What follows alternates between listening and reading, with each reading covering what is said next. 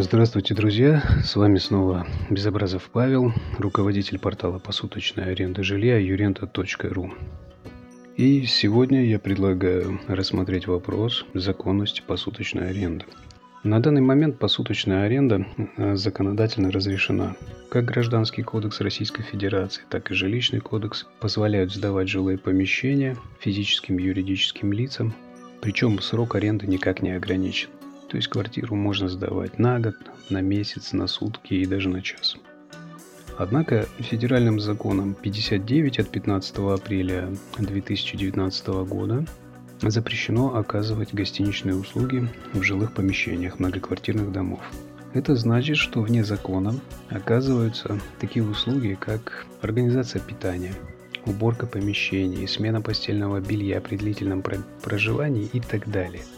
Поэтому формально, если вы только сдаете квартиру посуточно, но не оказываете дополнительных гостиничных услуг, вы закон не нарушаете и предъявить вам нечего. Если вы оказываете гостиничные услуги в многоквартирном доме, закон нарушается и к вам могут быть применены какие-то меры воздействия. Однако, факт оказания гостиничных услуг доказать довольно сложно. Это то, что мы имеем на данный момент. Что же касается развития в данной сфере. Некоторые боятся того, что посуточную аренду скоро запретят, весь этот бизнес закроют. Вот что я думаю по этому поводу. Посуточная аренда останется. В ближайшие десятилетия точно ее не запретят. И этому есть несколько причин. Ну, во-первых, если перестанут сдавать квартиры посуточно, остро станет вопрос о размещении приезжих. Возьмем любой город, например, Екатеринбург. У нас на сайте на юрента.ру по этому городу порядка полутора тысяч предложений по посуточной аренде. А это значит, что не менее двух тысяч постояльцев каждый день размещаются в квартирах, которые арендуют посуточно. Подумайте, смогут ли гостиницы столицы Урала справиться с таким дополнительным объемом постояльцев? Я считаю, что нет.